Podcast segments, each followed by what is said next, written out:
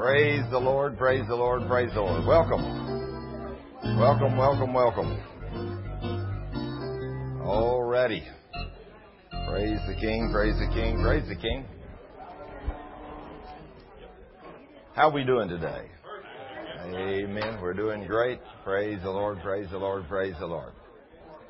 Well, thank you, Jesus, for another good week. Thank you, Lord, for a good healing school yesterday. And uh, we had people from all over here. We had a pretty good group. Thank you, Lord. Praise the King. We're going to talk a little bit more about the Word today. That's what we came here for, right? To learn about the Word, to see what the Word says, to see if we can walk where He tells us to walk. His requirements are pretty stiff. So there's not very many willing to pay the price. But there is a price to be paid, and that price can be paid. You know, and uh, it's worth it. It's worth it. So anyway, uh, I don't know if we have. I might take one or two testimonies if we have any today. Has anybody got a testimony you want to give before we get started in the Word? No testimonies today. Okay. Okay. Praise the Lord. You was this week. listen to me. The Holy Spirit's in charge, silly. and did you ask Him last Sunday to take over? All right. Now listen, every one of you just ask the Holy Spirit right now. Holy Spirit, show me. Just everybody close your eyes. Holy Spirit, show me how you used me this last week. Show me whose life I touched. Just be stillness. Be still and listen. Some of you gave a word of encouragement. Some of you gave a word of administration. Some of you gave a word of help. Some of you gave a word of financial help to maybe as a child, maybe as a church. But you did that. These are the motivational gifts that God put in each one of you. Some of you led somebody to the Lord. You didn't even know it. You prayed and you touched him. And when you touched him, the Holy Spirit flowed through you because you asked him last Sunday to, to walk with you and guide you. Every morning when you get up, Holy Spirit, Holy Spirit, I'm not leaving this house without you. I'm not leaving without you. And He'll always go with you. Now, now, come up here and give me your praise report. Everyone, yeah, every one of you is used. Ask him, he'll tell you you. Last week, you and Cheryl prayed for Heidi again, and I know that it's probably the thing that saved her life, or either saved her from being seriously injured. Um, because on Monday night, Heidi was with one of her friends, and it's a three-year-old uh, episode with this girl, and it's someone that I would have preferred that my daughter had not been friends with. And she had been in a car accident a year ago, uh, drinking, driving, rolled the car, and ended up in rehab for an extended period of time. She got out, and everybody thought she was on a good track. And Heidi was with her Monday. Monday night, Heidi got in the car with her, did not realize that this girl was drinking didn't have any slurred language or anything. They ran on top of a bridge. It was a steel embankment, and they went up over the side of it. The car on the driver's side hovered over it and then came back down and righted itself. And no one was injured, which is just a miracle because Heidi said that she thought that they were going in a ditch. So I want to thank the Lord for intervening and saving my daughter's life. I want to thank you all for praying, and I know a lot of you pray for Heidi, and we're not done yet because she's in progress. And I didn't know all this. And uh, Tuesday night, she came to our house, this little girl, to spend the night.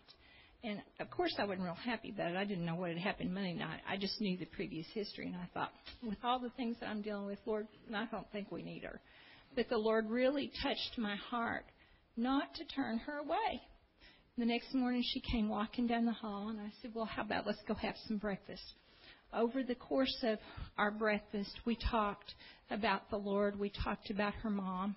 And she was actually willing to call her mom and tell her where she was. She had been kicked out of her house and had no place to go. So she's been staying with us. And the interesting thing about this is three years ago, when my daughter ran, that's the place where she went to. And we never thought that she would be on the other foot, but we felt a lot of just shame and the things that you feel as a mom when you have a child that does something like that. And the mom was scornful, you know, towards us. Well, you parents, if you knew what you were doing, your child wouldn't be here. And now, you know, she's coming back, and the Lord's asking me to show her mercy and not to judge her. And we're not through this yet, but I'm really grateful that I didn't turn her away because I didn't know all the history. And it opened the door with my daughter for us to talk and it blessed her that I showed compassion to her friend. And then Friday, just just as you think that things are going really well, Friday, my daughter Heidi's little doggy died in my arms. He had a he was 14 years old, and anyway, there wasn't a thing I could do about it. I prayed for him. Wow. And to make a long story short, this morning I was at the Methodist church where I play, and they always have a prayer time. And I asked for prayer for Heidi because I just said my daughter's grieving. She lost her little doggy on Friday. And right after the service, a lady came up to me and she raises puppies. And a friend of mine in church brought her to me. And this lady said, I would like to give your daughter one of the puppies from my litter. Amen. And I just wanted to share this because this is just so awesome you know, these are things that we need to write down in our books so that when we're having a day that's not quite so pristine and squeaky clean, that we can look back, like in the Old Testament, where they built an altar to the Lord and they went back and they remembered and they praised Amen. Him. So today, Lord, I just give you praise for the work that you're doing, my daughter. You're not finished yet. But Lord, she's going to come through to the other side. I claim her in Jesus' name. Thank you, Lord. Hallelujah. Amen. Praise the King. Praise the King. Praise the King. You and your house household to be saved. Hallelujah. Well, see? I'm going to get more of y'all up here. Every one of y'all will be in line now. I'm going to go out in the crowd and put some. You better be ready. You better be ready. Because I know you were used. Every one of you was. Go ahead, well, I had a pain in my shoulder right here in Thurman, and Cheryl prayed for me yesterday, and it went away. It went Thank you, Jesus. Thank you, Lord. Praise the King. Thank you, Lord. Thank you, thank you, thank you, Lord. Well, praise the Lord. My husband and I were here at the healing school yesterday, and there was a lady sitting behind us, and the Lord just put her on my heart. Her name is Jean. I've been looking around to see if she's here today. Um, she is a lady who's originally from Montreal, and the Lord gave me a word for her from His Scripture. And I went and I shared it with her, and she praised God. She said that it was a confirmation that she had been praying for. She had done street ministry in Montreal, where she was originally from. Since she had come to live in Dallas, she had been through a lot of traumatic experiences. She and her family had been attacked, brutally attacked and she had serious injuries that she was recuperating from. But the Lord had some other words of knowledge that He blessed me with to encourage her with. And she said she had had a vision of me, two visions, and that He had shown me to her, which also blessed me very much. And I thank you, Lord, that you use me as a vessel of your ministry. Amen. Praise Thank you, Lord. Hallelujah. Praise Hallelujah. Wow, praise the Lord. I, I just want to give God all the glory and praise. And He really has been enlightening in my eyes about the Holy Spirit and how He's our counselor, our helper, our friend. And um, I've really been praying for my son. And I had a dream, and I dreamt that my son was in a pit, and darkness was all around him. And the only reflection that was coming upon him was the moon. And one of the things I've learned through um, this ministry is that God, in the Word of God, that God gives us warnings. And I was just so thankful because God is warning me about my son. And it's like now I'm there's like a righteousness indignation inside of me to stay prayerful for my son and to to know who I am in Christ and to let the enemy know he has no authority in my family's life. And if I didn't have that knowledge, we would I would just accept whatever happens.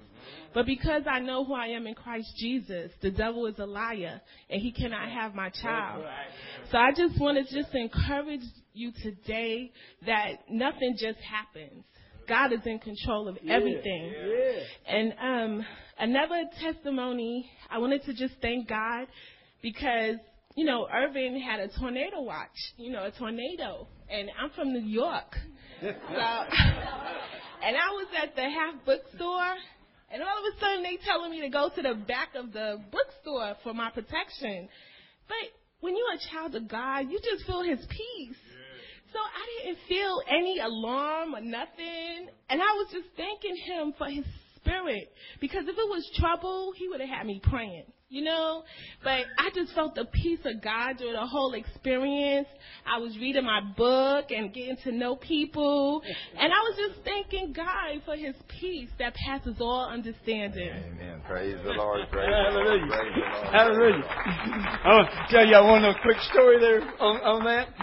Come on up here, Bill. This, this, I was, that storm was coming. Someone called Cheryl up and said, there's a tornado there in Rockwall and it's heading right for McLendon-Chisholm. So Cheryl called me. I was getting ready to do surgery on this goat. So I prayed for a minute. I said, that's it. I, I listened. Holy Spirit. I said, I need to be worried. And he said, no. I said, thank you, Jesus. So there was this preacher and, and uh, his wife there that brought this goat over. He said, We're getting out of here. I said, What for? We just prayed. Where's your faith? He said, We're still getting out of here.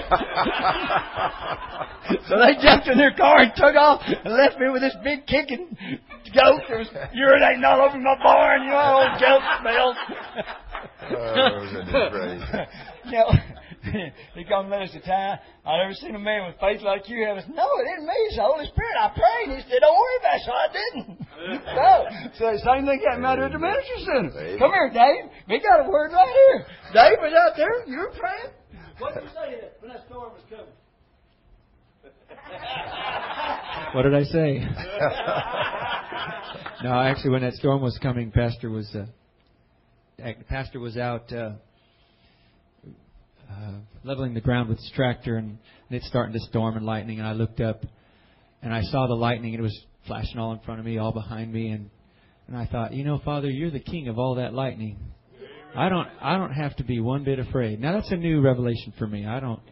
I, there had been times I'd have been running, ducking, you know, but I was thinking, why would I want to run from where I was at? Because I'd just be running to the path of the storm. I don't want to get there. So I was just really at peace. I just I saw the lightning and it was beautiful. I mean, you ever watch God paint on the sky? It is gorgeous. So it was. But as far as uh, praying, I don't ever pray. now let me let me tell you why. Jesus is on the boat. The reason we rebuke the winds and the waves and the storms is because we believe Jesus did it. And he did. But Jesus didn't do it for himself. He was asleep at peace in his Father's arms. But when his disciples and those around him got scared, that's when he stood up and rebuked it and it said, Why didn't you all do that? Why'd you wake me up? Now that's a Dave paraphrase, but that's pretty much what it says. So I don't ever get scared of the storms. I just say, Father, is there anything I need to know about that I need to repent of? Because is that is that storm coming my way or is it going someone else's way? You know, we we live ten minutes north of the racetrack, so I didn't know if God was sending some uh, judgment over there to the racetrack. but I prayed peace over. I said, in the name of Jesus, there will be no destruction. Those those 500 people that live in tents out there right now because the race being there. Father, just let them have their tents when it's all over. That's Matthew 5:48. When you have the Holy Spirit in you, He says you're going to pray, pray, pray, pray for the just and the unjust. Because Daddy lets it rain on the just and the unjust, and the sun comes up on the evil and the good. That's Daddy. Where'd Bill go? I'm sorry, brother. That's okay. Don't let you speak. I know how you are. It's okay. It's okay. We may have to stay two hours later. I may be the only one here when I get through, but that's okay. that's okay. Go ahead. I still want y'all to come up here and tell everybody what Jesus did for you. I'll still I'll make this short. I want to just praise the Lord tonight because um, last Wednesday I was moved by the Holy Spirit to go down and see two friends of mine down in the Woodlands, and I had this man on my heart for some time. He's about 88 years of age, and and he and his wife Shirley don't go to church, and I think they've got a couple of little Bibles up in their uh, in their bookshelf. But the Lord really put it on me strong. He said, "You've had enough word t- taught to you. You you you've heard enough of what I've said and how to do it." He said, "Go down there and see them and lead them to me." Yeah. So I'm telling you, folks, it yeah. works. I prayed for the boldness, went down there, you know, and you always want to talk to the Holy Spirit before you start start leading somebody. So I spent the night with these two people. The next morning I got up early and I said, you know, I've got something on my heart I want to talk to both of you about. I said, I plan to go to heaven, but I said, I'm not really sure who all is going to be there, and I want to make sure that you, Shirley, and you, Lewis, are with me. And I said, now listen, here's what we got to do. I said, I've been sitting under some great teaching lately. I said, I've even got some tapes out in my car I'm going to leave with you, but I'm not until we get this done first. I said, it's very important, though, that you do one thing if you want to go to heaven. You've got to repent for everything that you've ever done. And I said, let's get that down first. That's John the Baptist's message. I said, that's what I've been learning. Well, I'd read it, but I'd never paid that much attention to it. So then I, we formed a little circle, you know, and I asked the Lord, I asked them to ask the Lord to forgive them for all their sins. And they did. And then I quoted uh, uh in Romans 10, 9, 10, I quoted to them Matthew 8, 18, 18, 19. And, you know, where we know that we can call on the Lord for their healing. But first, I said, Would you repent and ask Jesus to come into your heart? And they both said yes, that they would. They were, so they repented. They asked the Lord to come in.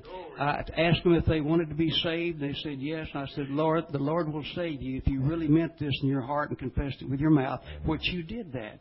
And I said, so now what I've just learned is that Lewis, you've got Alzheimer's. But I said, we're going to see that go too. So right now, I said, I'm going to take authority over that Alzheimer's spirit. And I said, I'm going to cast it out. And I said, I can do it through the blood of Jesus, and we're here we go. And I got after that spirit, and I ran him off. I bound him away from those folks. And I'm telling you, he's gone. And you know, as I was, praise God, let me tell you something, folks. I want to tell you something. The whole time I was doing all this, my mind kept flashing to Thurman and to Ty, to Thurman and to Ty. It was they. It was in this church. This isn't even where I belong. But I'm telling you, being here has really done something for us. So anyway, they were all excited, you know, and and I told them, I said, well, I'm going to send you two Bibles from Irving. That's why I live in Irving too. So I said, uh, um, I'm going to go out and get these tapes, and I brought these these CDs in to them, and I said, you and Shirley listen to these. And they said they would. So, anyway, that's the story. I just want you to know there's two more saints that are going to heaven. Amen. Yeah. Praise the Lord. Praise the Lord. Praise the Lord. Come on up here, Katrina. Katrina, welcome. Karina. I'm sorry, darling. I got close. I told no you I'm always going to remember my you. Life. I'm always going to remember you. You remind me. I remember that storm. no storms in my life. Praise well, the Lord. Again. I'm under the shelter of His wings. Yes, Hallelujah. Hallelujah. So when the storm was going, you know, and I heard these huge hailstones, golf ball size.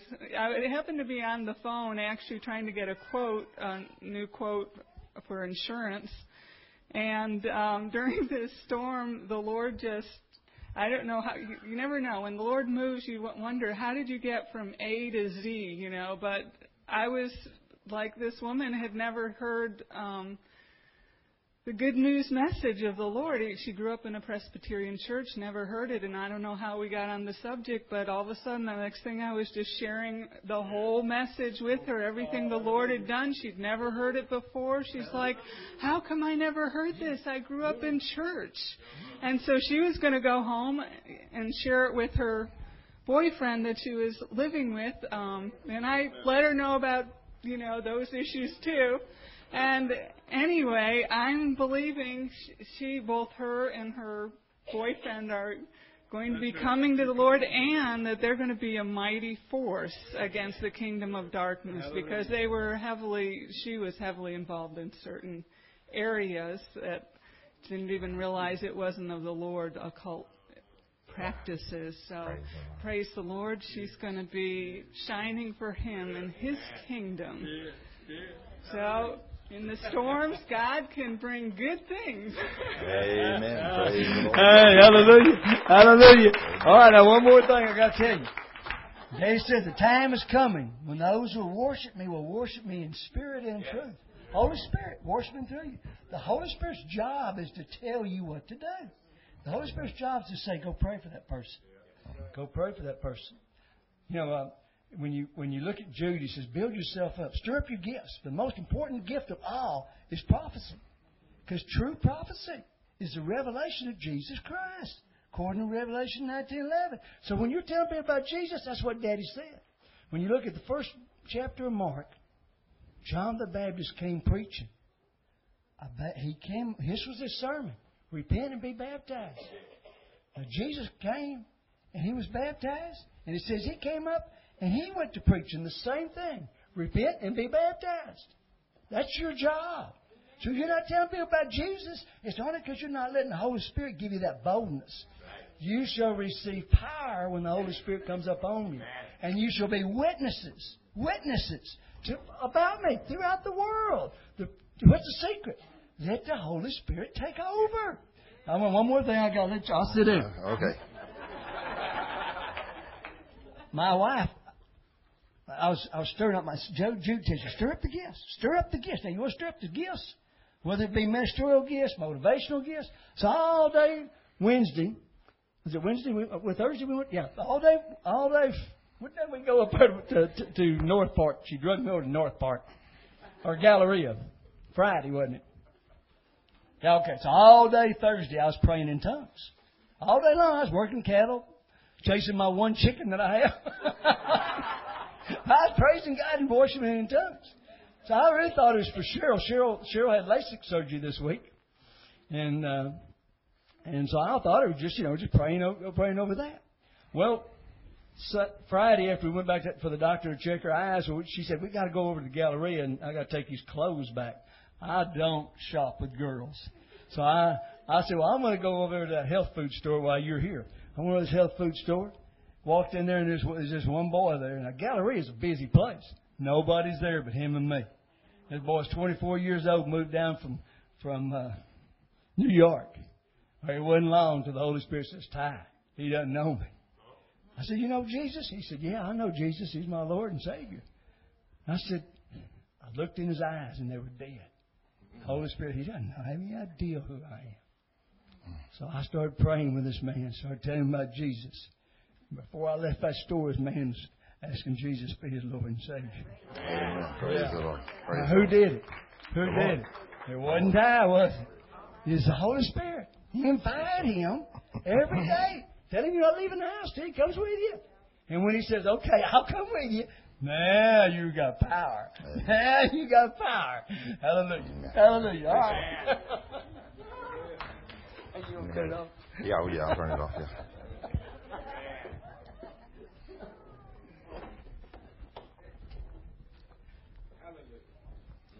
Father, in the name of Jesus, Lord, I thank you for your word. I thank you for what you do. Lord, may you be glorified in everything we do today. In the name of Jesus. Amen. How would you like to have a walk with God like He wants you to have with Him?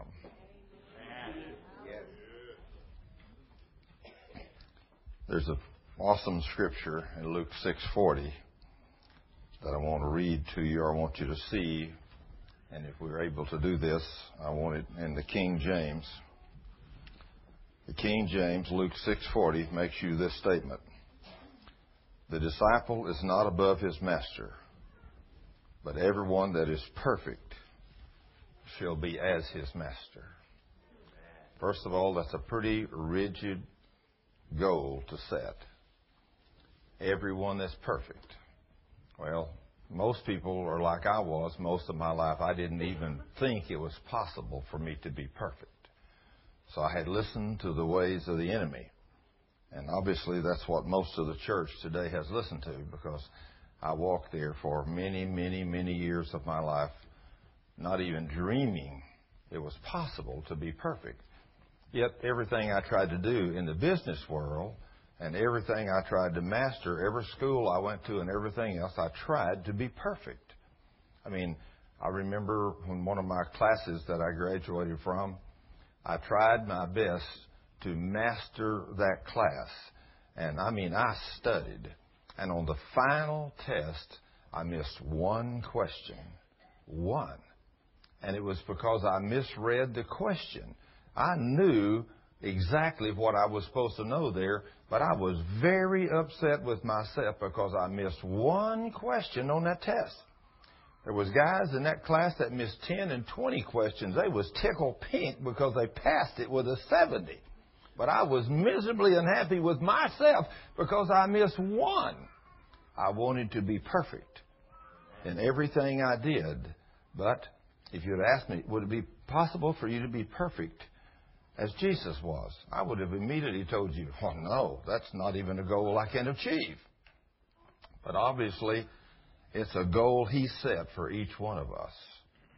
But I didn't think I could get there. So a disciple, you cannot be above your master, but everyone, that's you and me, everyone that is perfect, we shall be as our master. Well, what is the example our master left? Well, I want us to, in the King James again, or let's take it to NLT this time. Let's go to 1 Peter 2, 21 through 23. 1 Peter 2, 21 through 23. I will read it out of the King James. You can read it out of the NLT up here to see what little bit of difference there is. For even hereunto were you called, because Christ also suffered for us, leaving us an example that you should follow his steps. And then he tells us what those steps included. Who did no sin so that's a, that's a goal you've got to learn to set for yourself. Who did no sin, neither was any guile or deceit found in his mouth. And who, when he was reviled, he reviled not again. And when he suffered, he threatened not, but committed himself to him that judges righteously. Now that's a pretty good set of requirements right there. You will not master those this week. I can assure you. But you can master them.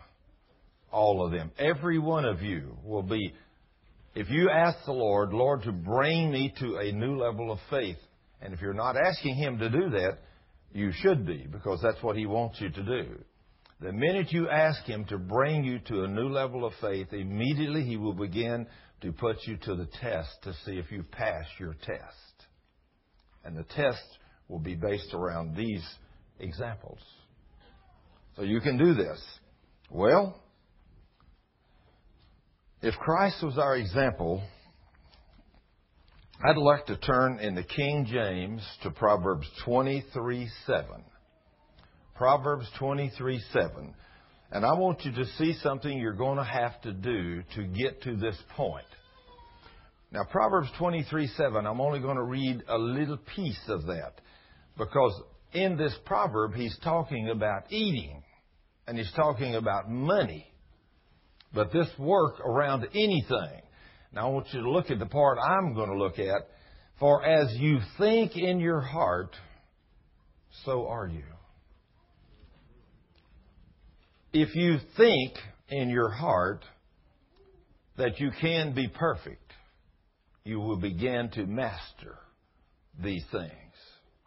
If you don't think in your heart, not in your mind, but you got to be able to think in your heart, your spirit's got to become in control of you, and your spirit has got to know, you got to think, think. Your thought pattern has got to be, I know I can be perfect. I will be perfect. I will not go there in sin. I will not hold a grudge against anybody for anything. I will walk holy in the presence of my Lord. If I am a man, then I'll, I will and know that I can meet all the requirements of God's Word for me. He's laid out. If you're a woman or a wife, you'll have to know. You'll have to think in your heart, I can and I will meet all the requirements of God's demands upon me for my husband. I can and I will be that woman. Or if you're the man, you got to say, I can and I will be that husband that God wants me to be. I will be. And of course, here when I think about this, as the other day as I taught on love, and I came to that 1 Corinthians 13 love chapter where it says, Love is not easily provoked. You know, I made that statement, and of course, that evening after we got home, Dave said, I'm going to do some study on that scripture. And as we talked that evening, he said, Love is not easily provoked. So here's what we're thinking as guys.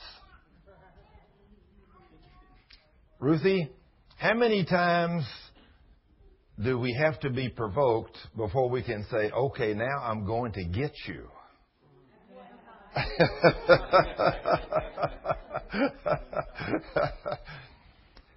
love is not easily provoked, so we think, okay, if love is not easily provoked, somebody says something to me, okay, one time I'm not going to be provoked because I know God said I, love is not easily provoked, although they may be rubbing me wrong right now and provoking me, but I'm not going to go there.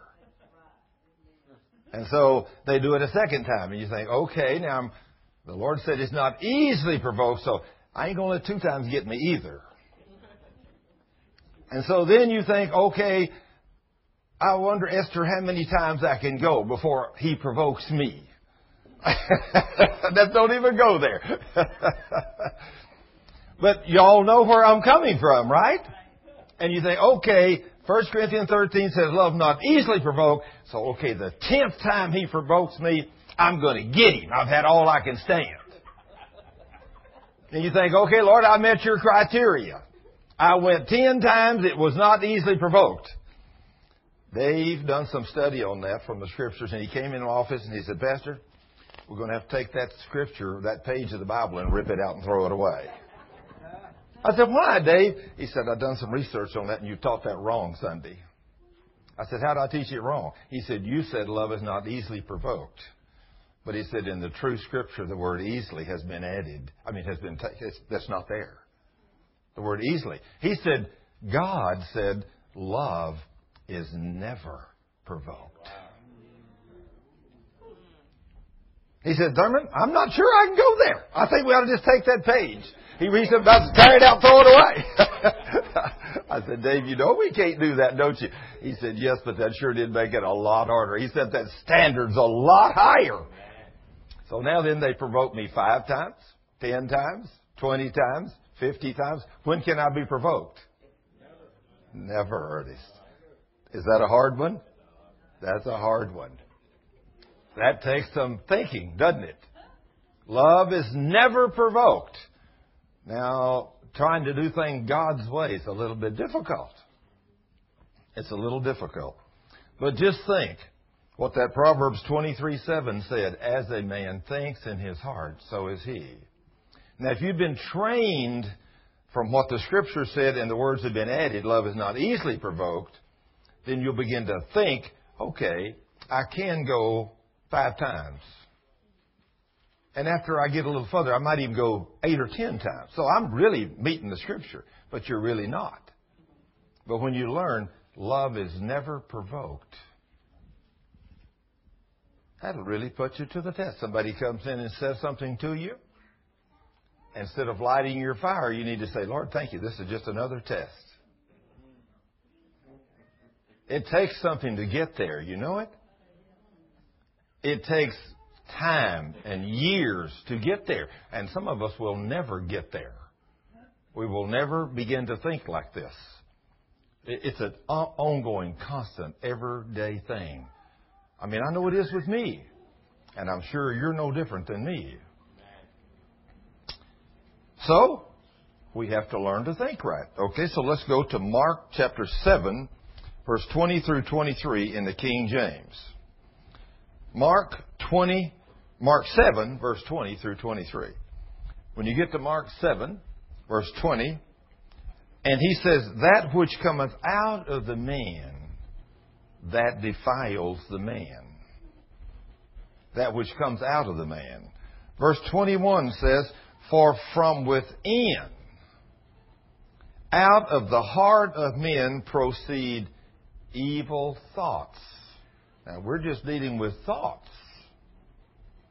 Proceed evil thoughts, and these thoughts are adulteries, fornication, murder, verse 22, theft, covetousness, wickedness, deceit, lasciviousness, or all kinds of wickedness. That word is just goes beyond anything you can imagine for wickedness. An evil eye, blasphemy, pride, and foolishness. If these things is what you think on, then that's what's going to come out of you, and they're going to defile you. And you're never going to be like the Master.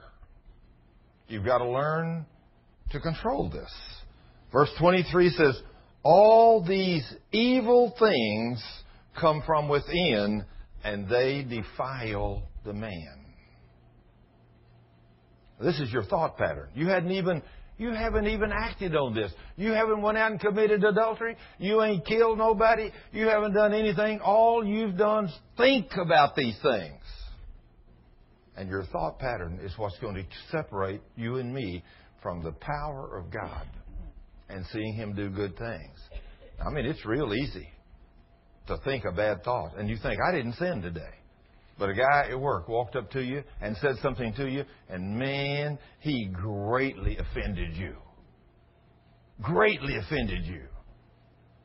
And you were able to contain yourself, but inside you're saying, I'm going to get him. You ever done that, Keith? Oh, yeah. We've been guilty of that, haven't we? Oh, yeah. When we did that, what did we just do? We were defiled because that evil thought although we didn't speak it, that evil thought was in there, and we meditated on it.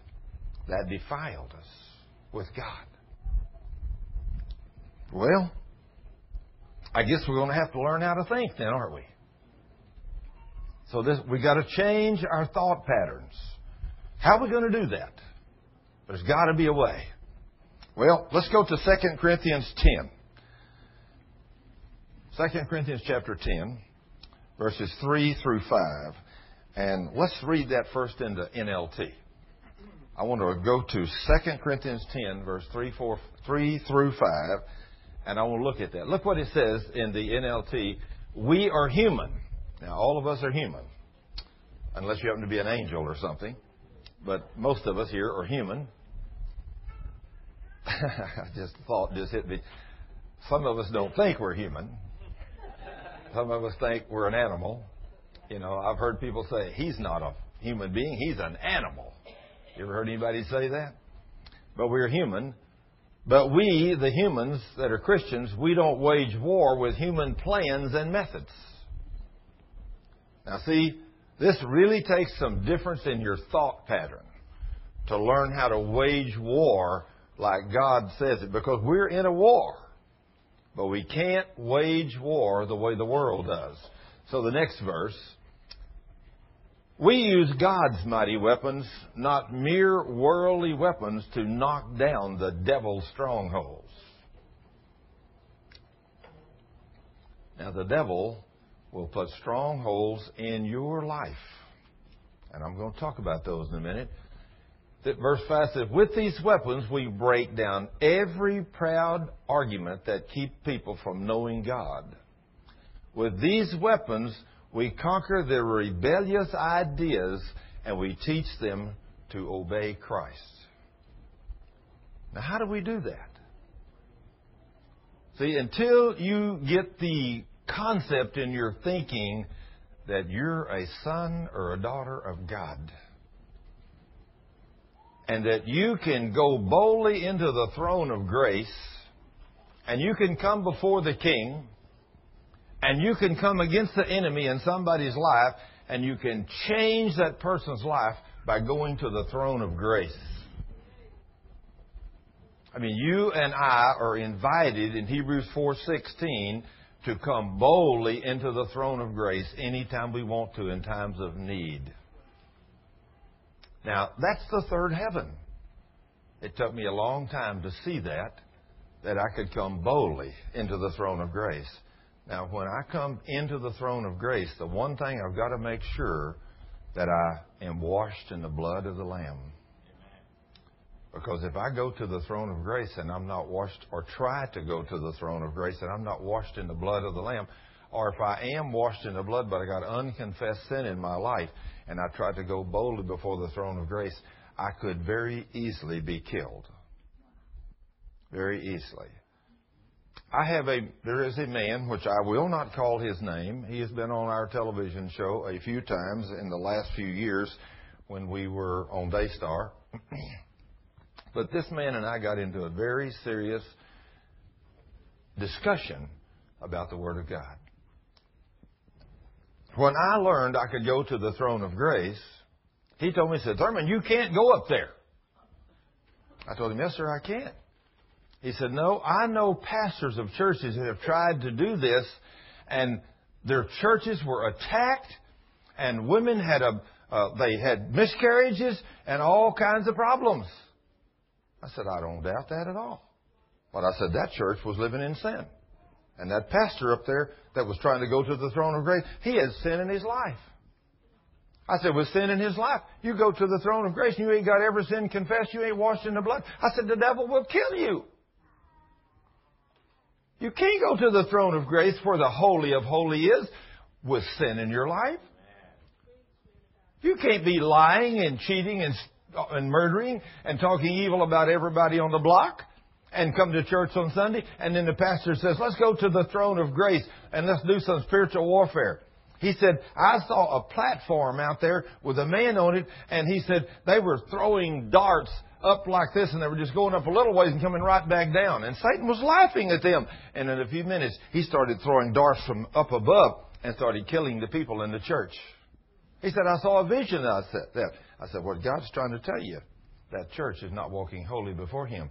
I said, He clearly told us in His Word that if we walk holy and obedient to His Word, He's given us all power with the enemy, and the enemy cannot touch you. Can't touch you. I said, the one thing we've missed is the sin issue in the church. I said, we preach too much grace and not enough law.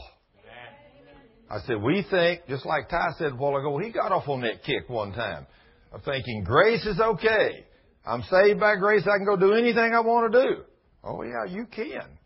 But there's going to be a consequence following it. I guarantee you. You know, you ain't going to like the consequence when you get out of a true, pure walk with God. And He ain't going to answer your prayer and He ain't going to talk to you. He ain't going to do it. If He does, He'll tell you, stop sinning. That's what He's going to tell you. He's not going to tell you nothing else. He expects you to walk holy. In 2 Timothy chapter 2, it's the last three verses, Dave. I don't even remember what they are.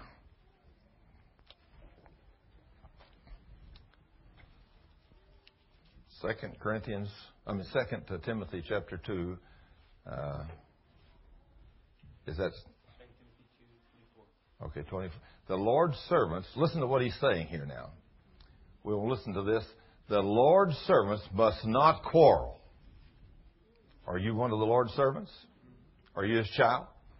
The Lord's servants must not quarrel, but they must be kind to everyone. You think he's just talking there? They must be able to teach effectively and be patient with difficult people. Do you know any difficult people? I may be on your list. Depends on where you're coming from. Some people think I'm very difficult. You know, I've heard of some of my Baptist friends through life, they think I'm very difficult. They do not understand me. I probably fit that criteria for them. But that's okay. The Lord's servants.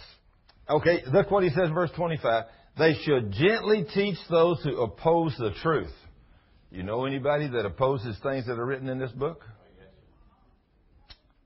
What are we supposed to do to them? We gently teach those who oppose the truth. That's why I take the Word of God, open this book, and go through everything showing you what God says. And there's people that sit right here in this room, right here, and listen to me teach things that God said, and then they'll turn around and tell me, You believe it different than I do. No, I don't believe it different than you do. I just believe what's written. I mean, I, I had a, like I told you the other day, I had a person that has come to this church wrote a big minister in this area, which I would never give a name, and said, I've been going to a church where lately he's been saying that God puts sickness and disease upon us. I want to know what your opinion is. And he wrote them back a nice letter that God would never put sickness and disease upon no one. And he said, There's people out there that misinterpret the Word of God, but God does not put sickness and disease upon you. And of course, he forwarded the email to me. So last Tuesday night, I taught from only 20 or 30 places in God's Word where God says, I put sickness and disease upon you. Only 20, 15 or 20 or 30. And that was only a fraction of the outline I had. Now, how many times does God have to say, if you disobey me, I will put sickness on you? How many times does he have to say that? before you're going to believe it. You know? I'm just telling you, what I'm teaching you is right out of this book. Now listen, and what I'm teaching you, obviously God's a little bit happy with some of the things I am teaching because He sure is answering a lot of our prayers at the Living Savior Ministries. We're seeing a lot of people, virtually everybody that's associated with the Living Savior Ministries the people that are walking in obedience to His Word, if you're associated with this ministry and you're praying for people, you're seeing results. Isn't that awesome? We're seeing God do wonderful things. But look what He says about us. We should gently teach those who oppose the truth. You can't imagine anybody would oppose the truth of God's Word. But they do. Because they're thinking wrong. I mean, I had a man sitting right over here where Melody's sitting just a few weeks ago in Bible study. That's about the same chair he was sitting in. And I was teaching some things in Bible study. And this young man, when I got to a certain, he just stood up and said, Hey, I guess the next thing you're going to tell me that you, God expects me to be perfect. I was saying, you're not supposed to sin. He just, he'd never been here before. That was his first time. I said, well, son, I won't touch that with a 10 foot pole, but I'm going to ask you to read just one verse, just one. I said, turn to Matthew 5.48 and read it for me. And he turned over there and read it, and he says, wow. Wow. Isn't that awesome? But you are to be perfect even as your Father in heaven is perfect. So I said, see, I'm, I'm not going to answer it because if I'd have said, yes, God expects you to be perfect, you said, this guy's crazy. Get me out of here. But the Word says it, doesn't it? Okay, let's go back to where we were. They should gently teach those who oppose the truth, perhaps God will change those people's hearts and they will believe the truth. Now, I mean, it depends on where they are. Maybe God won't even change their heart. He alone knows their heart, doesn't He? But at least if we teach them gently, those that oppose the truth, perhaps God will change those people's hearts and they will believe the truth. And then look what the next verse says if we're quarreling, uh, quarreling. Then they will come to their senses, and then they will escape from the devil's trap, for they have been held captive by him to do whatever he wants to to them. So if you're walking in quarreling, bitterness, and strife in your home, you're being held captive by the devil, and he takes you at his will. So he wants to come by your house and make you sick. No problem. You're open game. Well, but Lord, I just had a little. Uh, you just don't know what Thurman did to me. You don't know how he offended me down at that church. I'll never forgive him for what he did. The devil has you at his will. freely.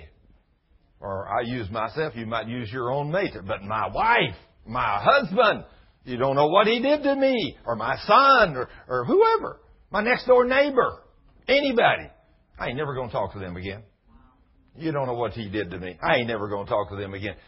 That quarrelsome strife that you're living in has opened a door to the devil, and the devil's going to take you at his will. I mean, you're in his trap because you believed the lie. So he comes by your house puts something on you. Can you think the devil could come by and put a tumor on your neck? Think he could put one in your stomach? He think he could put one on your breast? You think he could do you think he could kill you? Sure he can. Now do you want to be held captive at the devil's will? Or you want to get away from your quarreling and strife and bitterness? If you do that, then you ain't at his will. He can't touch you. But see, you're put to the test every day.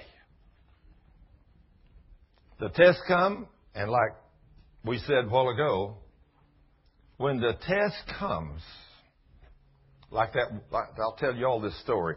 I think God gave me this in a vision. I, I don't know where this story come from, but I got it this week. And I know that due to all the things that have happened to me this week, this was something God was showing me. And I, like I said, I don't know where I heard this. I don't know whether I sat in my office and went to sleep and God showed it to me. I don't know where it came from, but this is a story that came to me from somewhere. There was a man, and he was married to a woman 40 something years. And he loved her with all his heart. And she loved him. They wasn't having any problems at all. And he prayed, Lord, I want to go to a new level of faith with you. Now, the Lord says, if you want to go to a new level of faith, consider all the trials and tests that you're fixing to go under to test your faith. Okay, I don't know if he understood that or not, but he prayed and asked God to bring me to a new level of faith. Well, the next morning, when he woke up in bed with his wonderful wife of 40 something years, she just merely turned over and made a little statement to him. But it made him mad. Lit his fire. I know none of y'all ever done that. Have we? Sure we have. You know, instead of thinking and capturing the thought and bringing down that stronghold, we just blow apart when somebody says something we don't like. You know, we're all put to the test every day. But anyway, he said my wife said something to me and it made me mad. So I got out of bed said, I'm going to go fix some breakfast. He said, in a little while, she came in and she's doing some stuff and she said something. And when she said something else, I got madder. And I thought, what is wrong with me? You know? So he said, I got madder and said, as the day goes on, by the, right after lunch, he said, she said something. And I said, that's it, woman. I'm out here. I can't stand no more. You're complaining. She said, well, we only got one car and I got the keys. He said, then I'll ride the bicycle. So he said, I go out and jump on that bicycle and I run off. And he said, the further I go, the madder I get and the harder the adrenaline pumps. And he said, I ride that bicycle until I am so exhausted that I can't even stand up. And I pull off the side of the road and fall over on the ground. And he said, I fall in an ant bed. He said, I'm so exhausted. Ants are crawling on me, stinging me. I said, Lord, I've, I've, I've got to have some help. And he said, The Lord says, I thought you wanted to go to a new level of faith. He thought, he said, Lord, I did ask you for that. He said, You failed your test. How many of us have failed our test? All of us at one time or another. He said, Then I realized what I had done. I had opened a door to a spirit world who's in control of the spirits? All of them, good or bad? God is. And when he was put to the test, God sent a spirit to, at the very minute that this lovely wife he'd been married to all these years made a little statement to him when she did, the little spirit spoke in his ear, get her. I know that's never happened to none of y'all in your life. How many times has that devil happened to all of us? Somebody says something, you may be at work. You know, this could happen, and some guy, you're a little on edge with a guy anyway, and the guy walks up and says, I don't like the way you did that job. Now, if he's your boss, you might say, well, I'm sorry, sir, I'll do the best I can. But if he's just one of the guys, well, I don't like you either. Have we ever done those kind of things? Sure we have. We've let people get under our skin. We have failed our test miserably.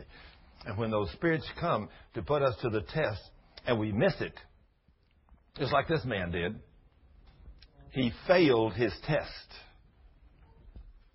So he said, Lord, I now see what happened.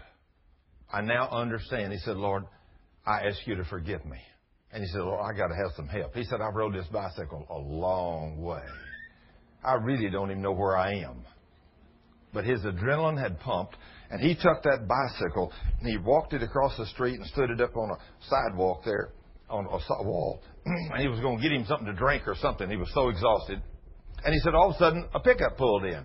And they said, Oh, John, what are you doing way out here? He said, Well, I might ask you the same thing. What are you doing way down here? He said, We're going to see you and your wife. Oh, you are? He said, Yeah. So he said, What are you doing out here? He said, Well, you wouldn't understand it if I told you. So he said, I'm going back home. And he said, Oh, good. We'll just follow you. Where's your car? He said, I'm not out here in a car. He said, What are you on? He said, I'm riding a bicycle. He said, A bicycle? Do you know you're 50 miles from home? You imagine how tired this guy was? What had those spirits done to him? When's the last time one of you got on a bicycle and rode it 10 miles? I did that one time. I remember one time I hadn't ridden a horse in years and my daughter got a new horse, and I knew I better ride this horse because he was acting up, and my little daughter I didn't want her to get hurt. So I got on this little horse and immediately began to buck. You know, I thought, whipped him. I said, "You settle down. I'm not going to let you do this."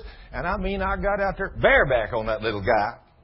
You know, I had a bridle on him on. He put my long legs around his tummy, and every time he'd kick up, I'd click, dig into him deeper, and I'd whip him. I said, "You stop that! My daughter gets on you. I don't want to see you raise your head." He'd sort of throw that head up, and I'd hit him right between it. I said, "You put that head back down. I'm in charge."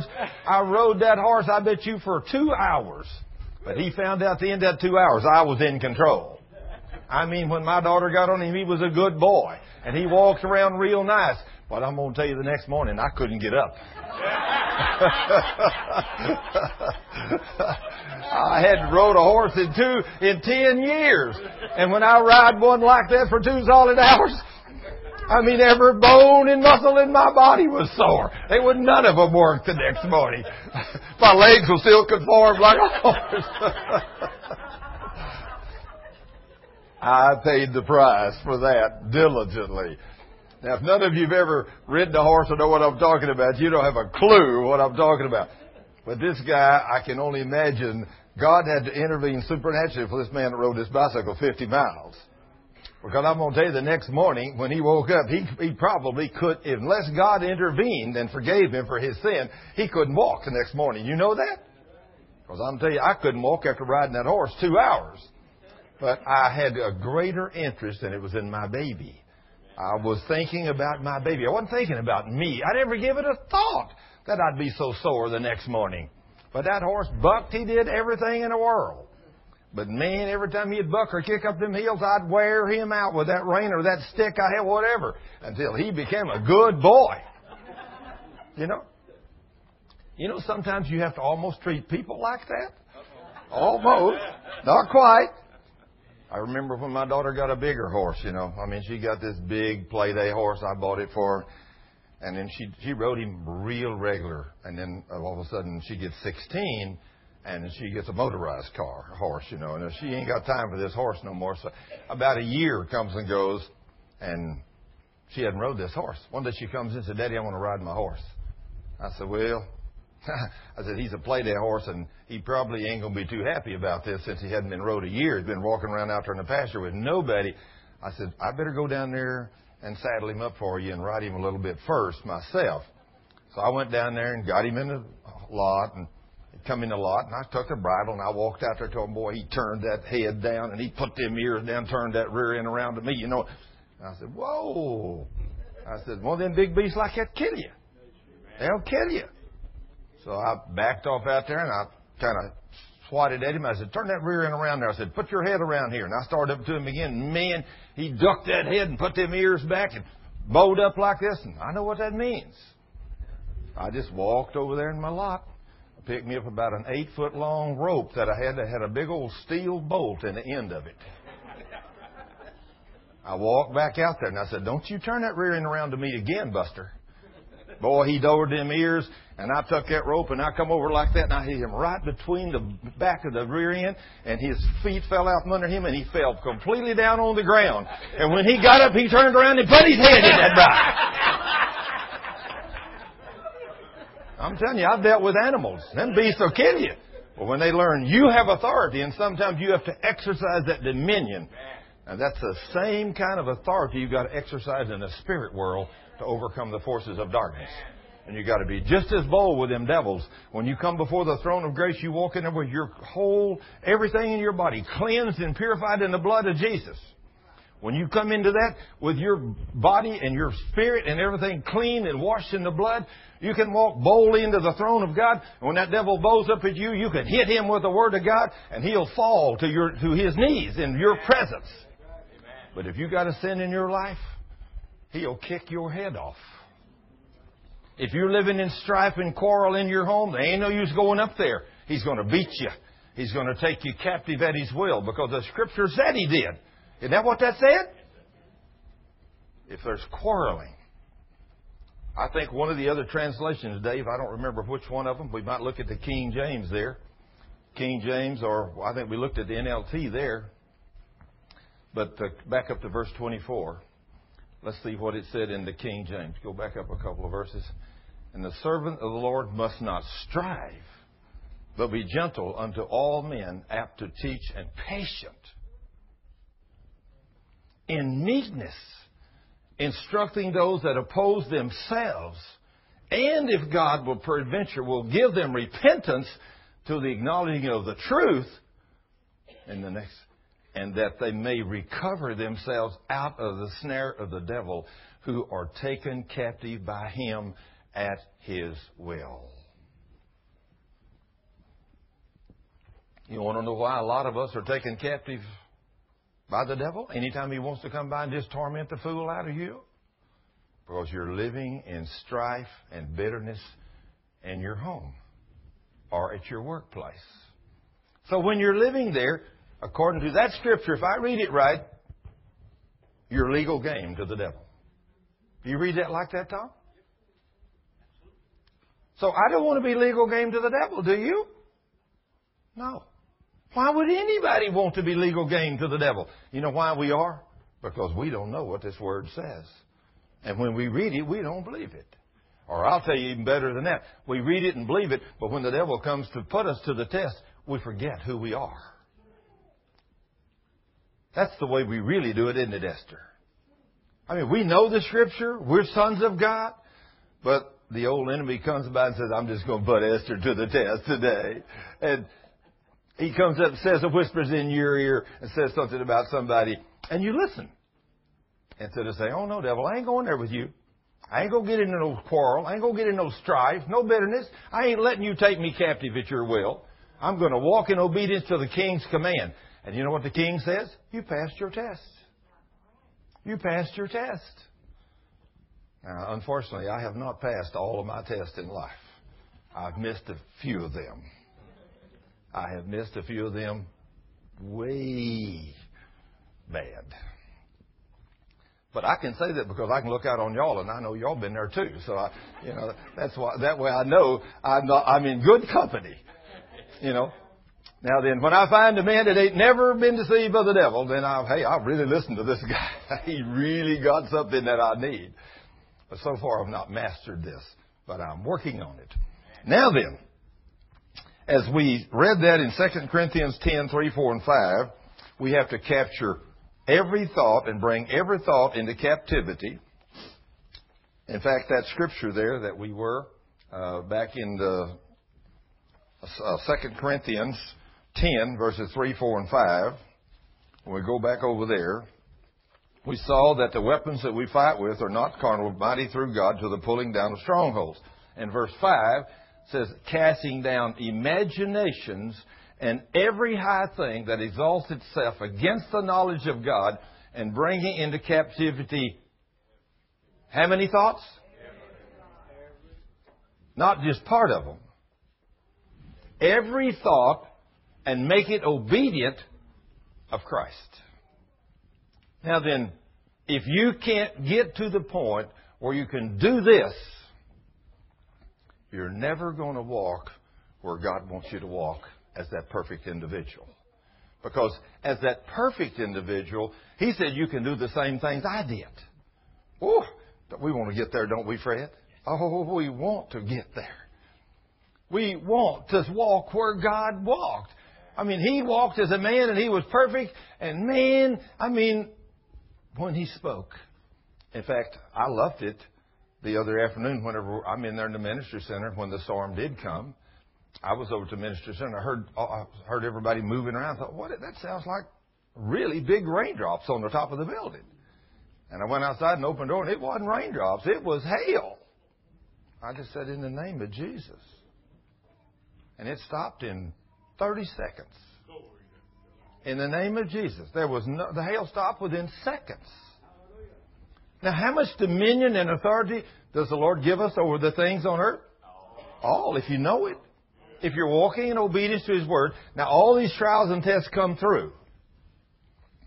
That's just like one night I was out there, not too long ago. It's been a few years ago, not too many. But a, a guy that just lives south of me, right down at the end of my road, had just built him a nice, great big, probably a four-car garage, great big one, out separate. Of course, he's got another one there today. But he had just built a brand new one, and he had two or three cars in it. He built it to protect his cars. And one night, we had a pretty severe storm come by, and I was out there in my shop, and all of a sudden I felt the doors on my shop standing out. They began to pull out. And when I saw that half inch steel pipe that goes up through there, holds at the top, and I saw the piece of pipe bending over to top, I thought, whoa! There's something out there pulling out bad. There's a negative pressure out there because the pressure inside is pushing that big door out. There's a big, two big doors on the end of my shop. And I immediately run to the little door and open it. I said, in the name of Jesus, I take authority over this and you will not damage anything on my place. And that tornado went right from where it was, right down, and it hit his barn, or that brand new shop he just built, and just leveled it. It fell in on top of all of his cars and ruined them all. He didn't know what I know. If I hadn't have known it, I might have lost everything I had too. But I knew my authority as a son of God. So when these trials and tests come, like Dave said a while ago, Jesus was sitting there. He wasn't upset when the storm was out there. He was sleeping. He knew who was in control.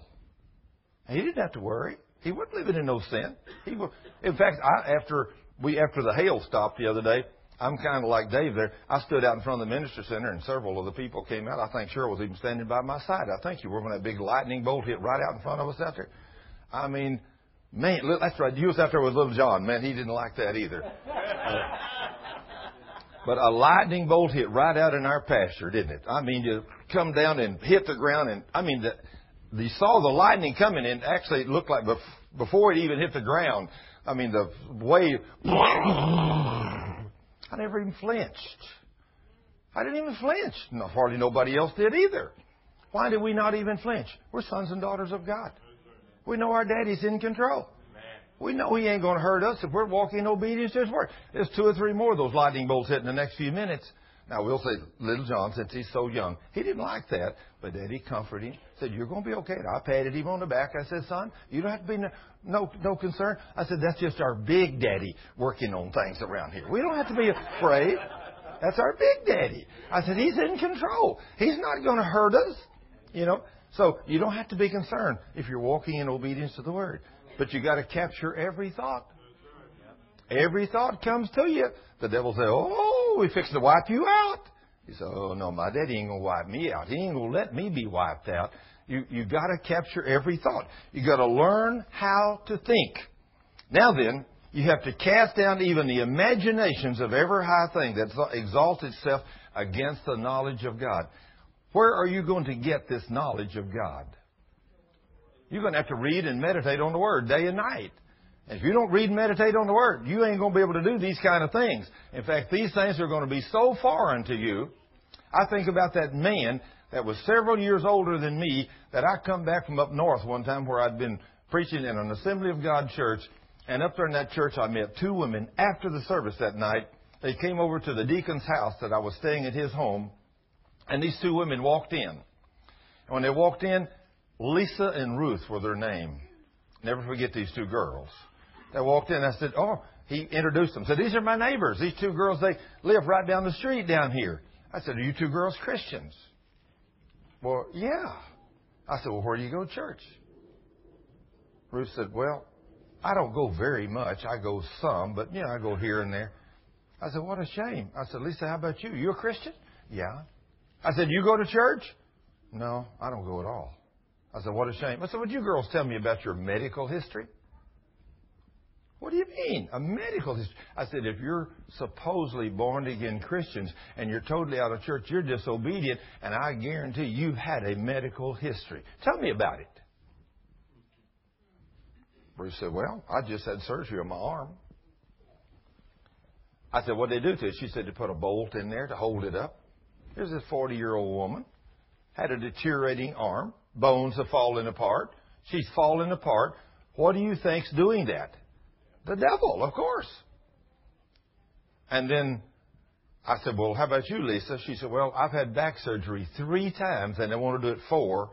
She said, I've got two steel rods in my back now. And she said, I can only bend over about this far. And said, and that hurts. And she said, every time I take a step, I take little steps because I can't raise my legs very high because it stretches my back. But she said, they want to do another surgery to see if they can eliminate some of the pain, but she said every time they do this, it gets pain gets worse. So she I just told them no, I ain't going there no more. I said, well, if you girls will make Jesus a promise that you'll turn from all your wicked ways and you'll start going to church and serving Him, reading His Word and studying His Word, I said, He will heal you. And they're kind of dumbfounded. They ain't never heard nothing like this. And I said, uh, how high can you raise your arm, Ruth? And she said, uh, About this high. I said, That hurts, doesn't it? She said, Yes. I reached over and laid my hand on her arm. I said, Father, I said, Will you make God a promise? Will you repent of your sins, make Him promise you'll go to church? Well, she said, Well, yeah. I said, you got to be serious, Ruth. This ain't a game we're playing. You got to be serious. She said, Okay, Lord, Lord, I repent. I'm not sure she even believed that He was really real at this point. But she said, okay, Lord, I repent. I will go to church. I will serve you. I reached up and laid my hand on that woman's shoulder and I said, Father, in the name of Jesus, I ask you to turn that stainless steel bolt in her arm into flesh and blood. Heal her. Now you've got to retrain yourself to think like God, or you can't even pray a prayer like that. I said, now it's done. I said, raise your arm straight up. She says, now? I said, yes. So she starts up with her arm and there ain't no pain. And her eyes get that big, you know. Ah, she's out healed. And she said, look, I can do anything. And Lisa's over there. She jumped up and she said, Lord, I repent. I repent, Lord. I'll do anything. you know, when the power of God hits a place, when God sees, when people see that God is real, there's some people in the world don't believe God even does those kind of things anymore. You know? But Lisa, she said, Lord, I repent. I repent. I'll do anything. She said, Lord, I'll go to church. I'll serve you. I'll do anything you ask. Just heal me, please. I walked over to that poor little woman. She's standing by this time, put my hand on her back. I said, Lord, thank you for being merciful to your two little girls. I said, Lord, I ask you to turn those stainless steel rods into flesh and bone and make her where she can turn over, where she can bend, where she can walk with no pain. I said, with you, nothing's impossible. Amen. I said, thank you, Lord. I said, it's done. I said, he's healed you, Lisa. Bend over and touch your toes. And she went over and laid both hands flat on the floor. And she jumped up screaming and running in place and everything else. And one of the men in my Sunday school class, when I started telling that, he said, Thurman, this guy, he was 75 years old. He said, You mean to tell me you had the faith to ask God to turn them steel bolts and rods into flesh and blood, and he did it? I said, It's a good thing you didn't ask him. With his unbelief, do you think it would have worked on him? When God says you ask for anything, you got to believe with no doubt in your heart. You know, we don't believe this book, do we? We don't believe this book. I mean, their promises are in there, Ernest. Now, why do they not work for us? Number one, we live in that quarrelsome, bitter, strife life. And by living there, the devil already has you at his will. So, now then, let's see a little bit more what we got to do. Let's go to Philippians chapter 4, verse 2 and 5. Let's see what we got to do. If we have to capture every thought, did you say we had to capture every thought?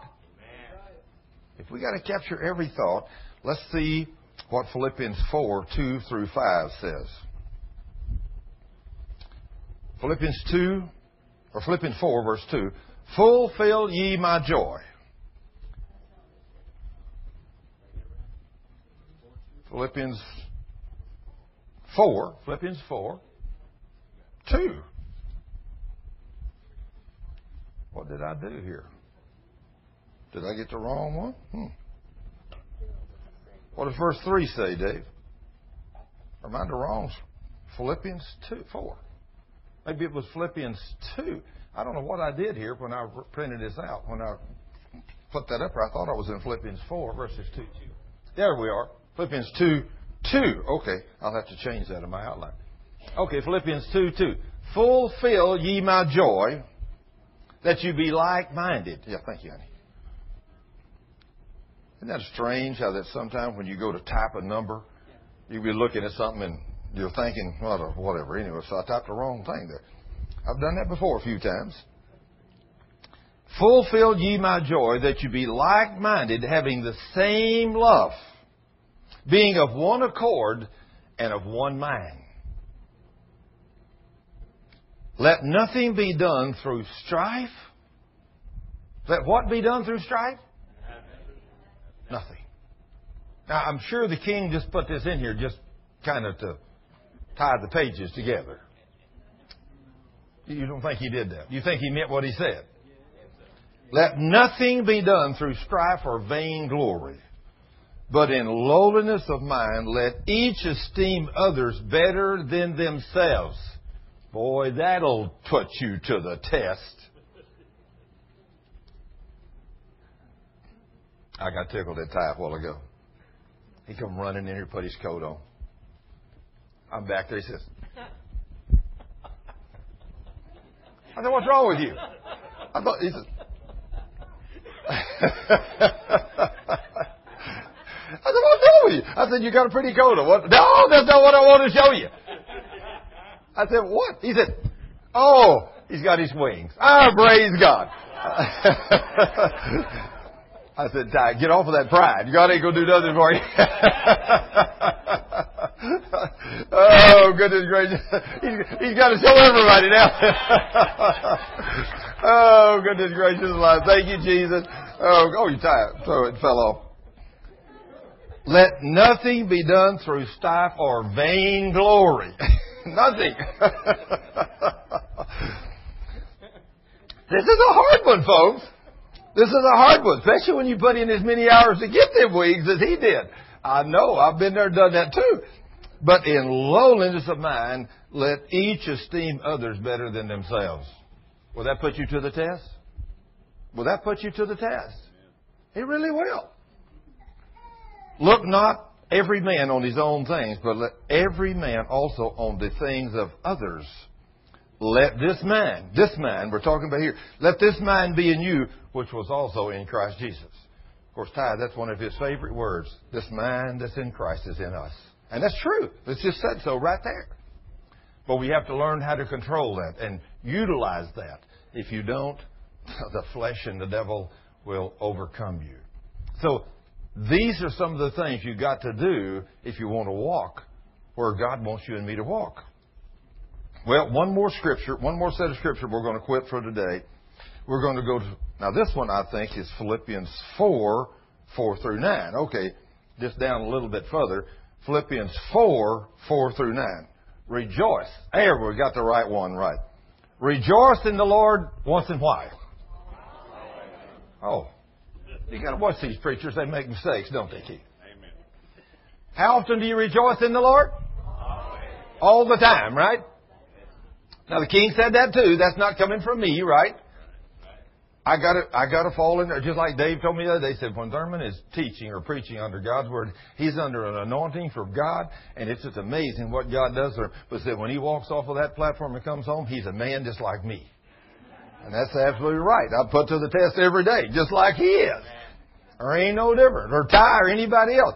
Ty was telling me a while ago, he said something about he's really going to have to start watching them augers. Another one fell and hit him in the head this week, you know. So He's them old augers. I mean, you know, last year one almost got his arm in there. Y'all remember that? It did. Not almost. It did get him in there. Tore his hand up and everything.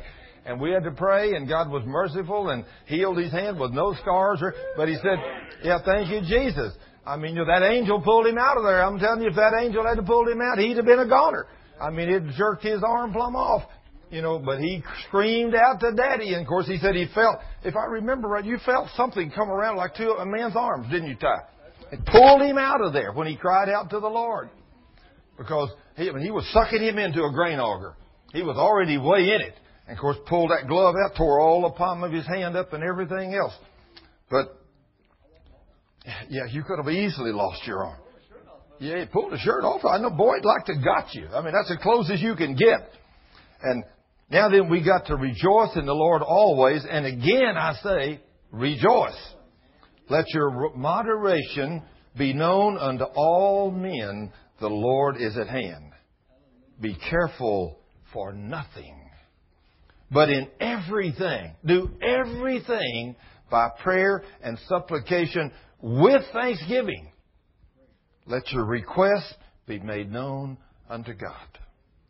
And the peace of God, which passes all understanding, shall keep your hearts and your minds through Christ Jesus. Now, these are the things that you've got to do to retrain yourself. Now, there's another one, a couple more verses, and we're through for today. Verse eight. Finally, brethren, finally, whatever things are true, whatever things are honest, whatever things are just, whatever things are pure. Oh, that means we need to watch television tonight. You don't think there's pure things on television? Not the last time I turned to be stone, there wasn't nothing pure on it. Whatever things are pure, whatever things are lovely, whatever things are of good report, if there be any virtue or moral excellence, and if there be any praise, think on these things. Those things which you have both learned and received and heard and seen in me, do, and the God of peace shall be with you. Now then, from the few little things we've read today, how many of you would be, like to be perfectly trained like the Master? Okay. This is where you got to start.